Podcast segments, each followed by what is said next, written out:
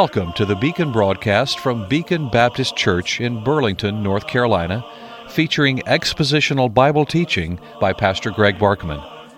If you'd like to correspond with the Beacon broadcast, or if you wish to support this radio ministry, write to the Beacon Broadcast, Post Office Box 159, Alamance, North Carolina 27201, or find us on the web at beaconbaptist.com.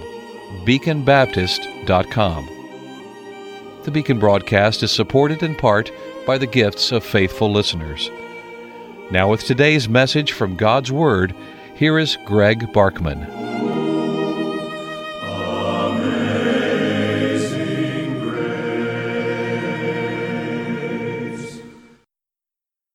If you are a regular listener to the Beacon broadcast, then you know that we have concluded our verse by verse study of Paul's second epistle to the Corinthians. In my mind, it has been a very worthwhile, very rich, very convicting, very informative study in every way. I trust that it has been the same for you. And we are getting ready to move on to the book of First Thessalonians for our next study. But before we do that, I'm taking time to make a couple of applications that grow from this epistle, and particularly from the last few verses of the epistle. And then we'll lay it aside and move on to First Thessalonians. You remember that this epistle concludes with a benediction Paul writes, The grace of the Lord Jesus Christ and the love of God and the communion of the Holy Spirit be with you all. Amen. And with that, he closes the epistle, sends it by courier. It will take some days, maybe even a couple of weeks, to arrive, depending on how it is sent. And then Paul says, I'm going to come and follow up and make sure that you have received the epistle and have applied the epistle to your life. Because what Paul is demanding of them is that they regulate their lives according to the truth of God, according to the Word of God. And Paul, as an apostle of Jesus Christ, is one who communicates that Word to them. He teaches them what Jesus taught him. Jesus taught all of his apostles and told them to proclaim his teachings to everyone that came under their ministry, under their influence. And the Apostle Paul is doing exactly that. And through the technique, the uh, mechanism is a better word, of inspired Scripture, then what Paul has written in this epistle becomes God's truth. He wrote what God the Holy Spirit directed him to write. He wrote exactly the truth that they needed in their lives, in their church, in the first century, in their location in the city of Corinth. But also, there's a lot of truth in here. Nearly, nearly all of the truth in here is applicable to us in the 21st century in America. And that's why the Holy Spirit saw fit to include this epistle in the canon of Scripture. And we have it today.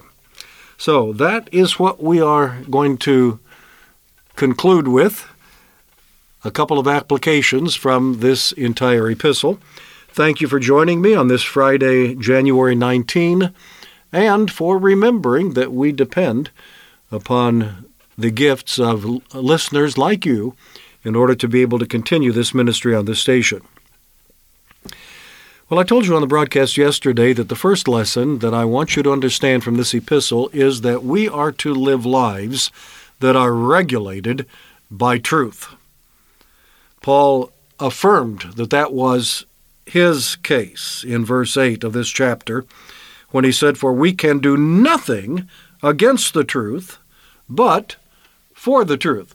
We can do nothing that is in opposition to, that is different from, that is deviation from the truth. We can do nothing against the truth, but for the truth. Everything we do is in conformity with the truth that God has given. In other words, His Word, the Bible, the inspired Scriptures. That was the statement of the Apostle Paul. He could say that truthfully. He could say that with a clear conscience. The question is can I say that with the same assert- certainty that it is absolutely true as Paul did? I hope so. That is certainly my desire. Can you say that? Can you say in your life you can do nothing against the truth? You can do nothing against the truth? You are unwilling to do anything in your life that is outside the revealed will of God? You can do nothing against the truth, but only that which is for the truth. That's what God requires of us. That's what God commands of us. That's what God expects of us. That's what God is going to hold us accountable for.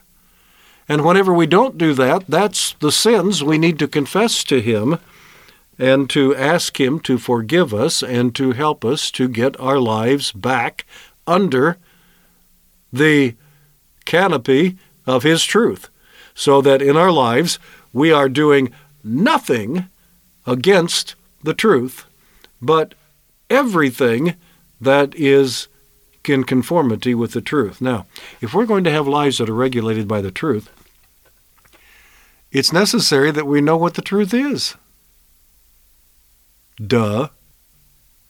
How can we live lives in accordance with the truth unless we know the truth? In other words, how can we live lives that are in perfect accord with the Bible unless we know the Bible? Obviously, we can't. It is possible to know something to be true and still be unwilling to do it, but it is not possible to conform our lives to the Word of God unless we know what the Word of God says. And it is obvious that many, many, many Christians have a very limited knowledge of the Bible. How many of you have ever read the Bible, all of it, from the first verse of Genesis to the last verse of Revelation and everything in between. How many of you have read the entire Bible at least once? Can I see your hands? Well, it wouldn't do any good. I can't see you and you can't see me. But it would be interesting to know how many of our radio listeners could say truthfully, I have read the Bible through. Good for you if you have. But that's just the beginning. I've been reading the Bible through every word, every year, for more than 40 years now. And I should have started sooner. When I finally got into the practice of doing that, because I was challenged to do that, and I started doing it, I realized how valuable it was, and I wish I had started another 10 or 15 years earlier than I did. It is so important. How can I live by the truth unless I know the truth? How can I obey the truth unless I know the truth? How can I live a life that is in perfect accordance with the Word of God, the Bible, unless I know the Bible? Don't assume that you know it. Don't assume that you know everything about it. And probably nobody that I'm talking to would say, Well, I know everything about it. I wouldn't even say that I know everything about it because even having read it many, many, many times and preached it to others, I still can't say that I understand every part of it. Back in uh, November, I chose to take one Sunday to preach on a chapter of God's Word that I have preached on in the past, and I thought it was important for a particular purpose, something that is that has come up in in our society today that needs a special focus, I thought it was important to, to preach through that chapter again. Actually, when I preached through it many years ago, I went through it in several sermons. In this case, I did it all in one because I only wanted to devote one Sunday to it, so it had to be sort of a of an overview and summary of that chapter. But I must confess, having read that chapter dozens, scores of times, having taught that chapter more than once, I still don't fully understand everything that's in that chapter. There are some things that still puzzle me. I wish I could be absolutely dogmatically certain in without any shadow of doubt as to what this means. But one thing is clear. I, I, do the best I can with it, and I explain it to others the best I understand it, and I make that clear. This is my understanding. That may it, it's, it's others have have a different different interpretation of this. I understand that, but this is what I what I believe this passage is saying. But here's the point. Even though I may not understand it perfectly, at least I am endeavoring to understand it perfectly. But I know people who've never read that chapter one time. You may be one of them. I know people who've never heard that chapter preached on one time. It's a difficult chapter. I have a preacher friend now with the Lord who was preaching through the book from which this, where this chapter is found.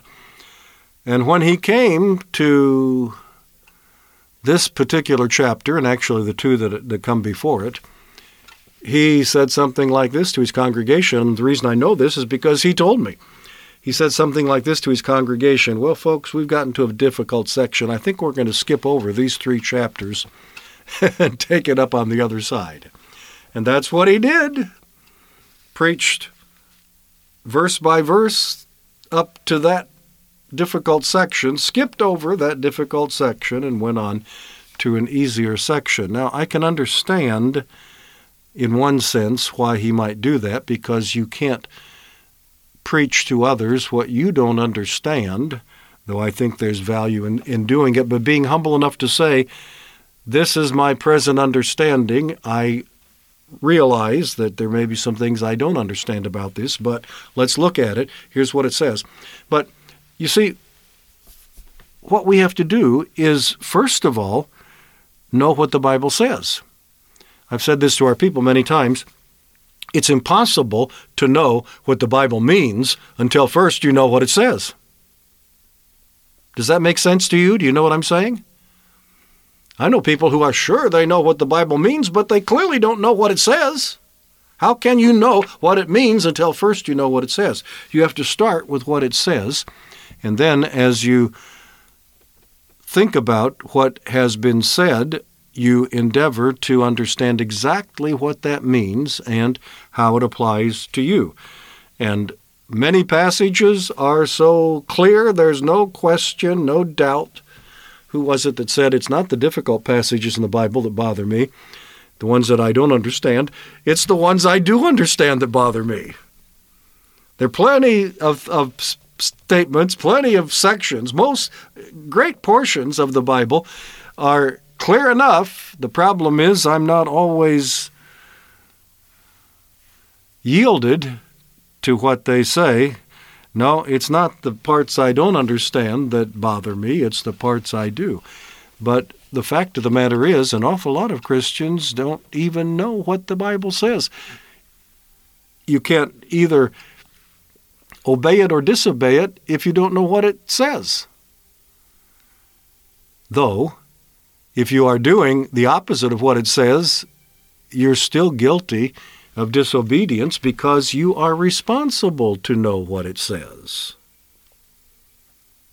It's a lifelong study, and it requires attention and diligence, but you can't start any sooner, but you can start today and make that your lifelong goal.